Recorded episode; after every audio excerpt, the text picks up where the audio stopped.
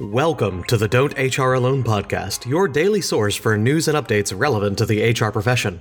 We bring you weekly interviews with HR leaders, CEOs, and small business owners, along with our daily updates. Each day, you can tune in for updates by following us on the social media of your choice. We post to LinkedIn, Twitter, and Facebook. You can also subscribe by going to don'thralone.com. And our show is on iTunes, Google Play, TuneIn, and Stitcher Radio, where you can subscribe as well. Ladies and gentlemen, my name is Rami Alijil, and welcome to Don't HR Alone, number 54. Today, we have three question and answers, and I'm very excited. They're all great questions. Uh, we're going to talk about minimum wage, service dogs, and cybersecurity. So, first question Is minimum wage calculated on hours worked or hours plus performance based earnings, thus subject to change each pay period. For instance, a non exempt employee is paid $320 for 40 hours worked, with $60 added for performance goals, totaling $380. Which amount is used to determine the employee's minimum wage, 320 or 380? The minimum wage in our state is $8.50. Okay, very good question. Uh, the amount used to determine the employee's minimum wage would be 320, flat out, because under Federal Labor Standards Act, Act, uh, FLSA, employers must pay non exempt employees at least the applicable minimum wage for all hours worked up to 40 hours in the work week, and the calculation of the minimum wage cannot include commissions, bonuses, or other incentive pays. Certain credits may be permissible that would allow the rate of, of pay to fall below the minimum wage, but those credits are limited to tip credits and credits for like food and lodging. Therefore, in your example, if your employee is earning 320 per week for 40 hours of work, the rate of pay is $8 an hour. In your state, you said your minimum wage is 8.50 per hour. You would need to increase the rate of pay for hours worked by 50 cents per hour so that employees earn that effective rate of pay. The incentive payment would then be in addition to the applicable minimum wage. Uh, one thing to keep in mind while employers must include commissions and non discretionary bonus payments in the calculation of overtime, commissions and any bonus payments and incentives are not included in the calculation of minimum wage. So there's your quick and short. Um, not in minimum wage, but if you do wind up having to pay overtime, you do include that to rate up their hours. So whatever's worst for you, whatever is worst for you, I believe is how to, to answer that question. Um, but yeah, uh, I hope that's helpful in terms of going back and fixing this, I don't know how long you've been doing it. You may want to conduct, uh, uh, you know, ask your uh, labor attorney. Um, you may just want to do a pay raise and cross your fingers and see what happens. But yeah, you need to be you need to be paying fifty cents an hour more from what you've told me. Okay, Next question. We have a new employee in our call center who has a service dog. She came to her interview and trained without the dog, but is now asking if she can bring her dog to work. Should we notify her coworkers in case they have allergies? This is a good question. Okay. So the first step will be to determine whether the dog is a trained service animal as defined by the ADA, or if it's an, an emotional support animal. A service animal is one that has been individually trained to work or perform specific tasks for an individual with a disability. The animal must be trained to take specific action when needed to assist the person with the disability. Allowing an employee's trained service animal is a form of reasonable accommodation. However, pets used for emotional support are not considered service animals under the ADA as they are not not trained to perform a specific task. Although some states and local governments allow individuals to have emotional support animals in public places, the same may not hold true for allowing such animals into their place of employment. Here's the thing it varies by city, county, state, and I don't know where you are. You will need to contact your local government agency to see if such a law exists. If not, you may set a policy that prohibits pets in the workplace except for ADA defined service animals. Most of the country can do that. Employers are limited, though, on what they can ask an employee when it is not obvious if the dog is a service animal. Employers may only ask two questions. One, is the dog a service animal required because of a disability?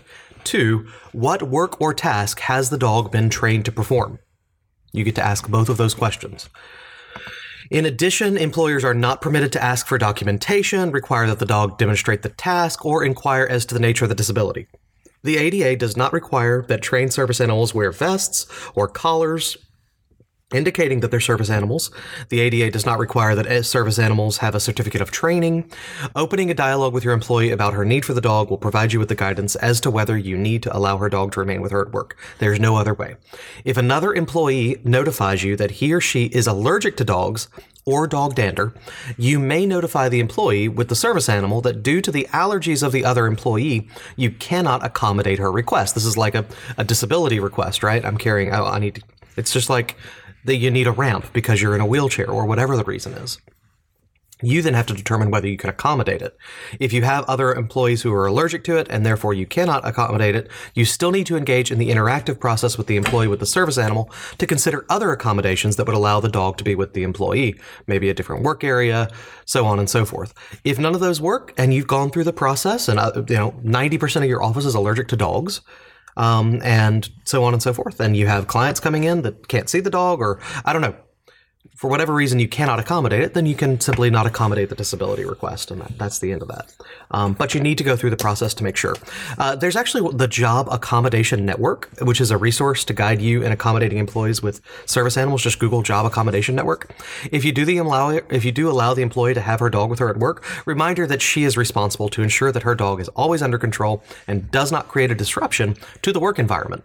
Just because it's a if it's a service dog, it still doesn't mean it's allowed to like bark at your clients or at dog dogs or cars passing by. It's got to not provide a distraction for the rest of your employees. So that comes with training. I hope that's helpful. Uh, gives you the steps to follow. You just need to ask those two questions. Depending on how it's answered, you then need to find out whether or not you can accommodate that disability request or not. Okay, Last question of the day. This is a good one. Uh, we are a small company of 40 employees. Are there empl- are there policies we should have in place for cybersecurity? Can we make employee training on cybersecurity mandatory? Uh, yeah, you can, and you should. Um, companies of all size are just smart to be concerned about cybersecurity, especially in light of the well publicized ransomware attacks, like the WannaCry attack earlier this year. There are steps you can take to reduce the risks as the first line of defense against data breaches, malware, malware infiltration, and various other security risks. Employees are your first line of defense, and ensuring that they are trained to identify and report suspicious emails and other security threats is super important. The decision on whether cybersecurity training should be mandatory is yours, but you're absolutely able to do it, and I like it. You can consider assigning employees a training course and allowing them ample time to complete it, or adding it to the new employee onboarding activities, which hopefully you have scheduled out. By the a little plug here, Poplar Financial. That's what we do. We have these trainings, we have these onboarding systems. We can help you roll it out, systematize it, and integrate it with payroll benefits and everything else. Okay, sorry, had to plug. It's a good idea to train employees to One, be skeptical. This is how you're building out your training. Be skeptical if they receive an email, view a website, or see a social media post with too good to be true offer. They should think before clicking. To report suspicious emails, give employees concrete information how to report the emails that they that may be phishing attempts. Ask questions like, do I recognize the sender's email address? Do I recognize anyone else copied on the email? Is the domain in the email address spelled correctly or is it simply close to the actual URL like amazon.com versus anazon.com, which I recently got a phishing attempt from? A N A. And would I normally receive an email from this individual asking about this thing? Remind employees that they should never click on a link in an email or open an attachment until they are absolutely certain that the link or attachment is valid. You can consider a simple reminder like think, don't click that you include in informational emails about cybersecurity. Finally, we do recommend having a published cybersecurity policy included in your employee handbook and be sure to review it with current and new employees. Your policy should include guidelines for IT access, mobile devices, IT assets, um, maintenance of antivirus software, contractors, vendors, and outsourcing. In addition, the policy should include information about the repercussions of non compliance. That's the HR answer. Let me just throw a little techie love in there for you. Check out LastPass.com, corporate um, business subscription. I think is four bucks a month per employee, something like that. Um, you need to train your employees, yes. You need to have a policy, yes. And you need to turn to technology to help you fight it. My biggest um, you know, in in our company, um, I think we have around 40 cloud services uh, that employees need various access to. And in some cases, we can give them individual accesses. And believe it or not, in some cases, we have to have one login for the whole freaking company. And that's just not safe. You terminate an employee, you got to change the password, you got to update all your employees about what the new password is. So you got to keep them all in a spreadsheet somewhere, which means it's very easy to steal. Oh my gosh, so dangerous. So LastPass is a solution to that. They're not a sponsor. I don't, I'm not making any money here. I'm just telling you that's what we use.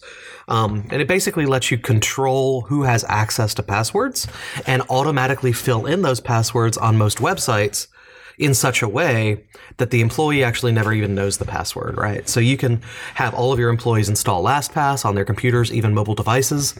Um, you give them access on a on an employee uh, orientation level, like okay, boom, you have access to these sections and these sites. They go to those sites, username and password is put in, but they don't even see it right? And it's much, much, much more secure than having 40 people know your logins and passwords to everything or trying to keep a list of them everywhere. Big start there. So that's my that's my password security. And then we talked about phishing, which is mainly just people. There's no real way to do it except cybersecurity training. We have some great trainings on that if you ever need help. Ladies and gentlemen, that's it for Don't HR Alone number 54. Making some progress here. We've covered minimum wage questions about including um, um, incentive pay in there. Don't do that Service dogs, do do that. And cybersecurity, yes, please. I hope this has been helpful for you. Go out there, have a wonderful day, and get your work done.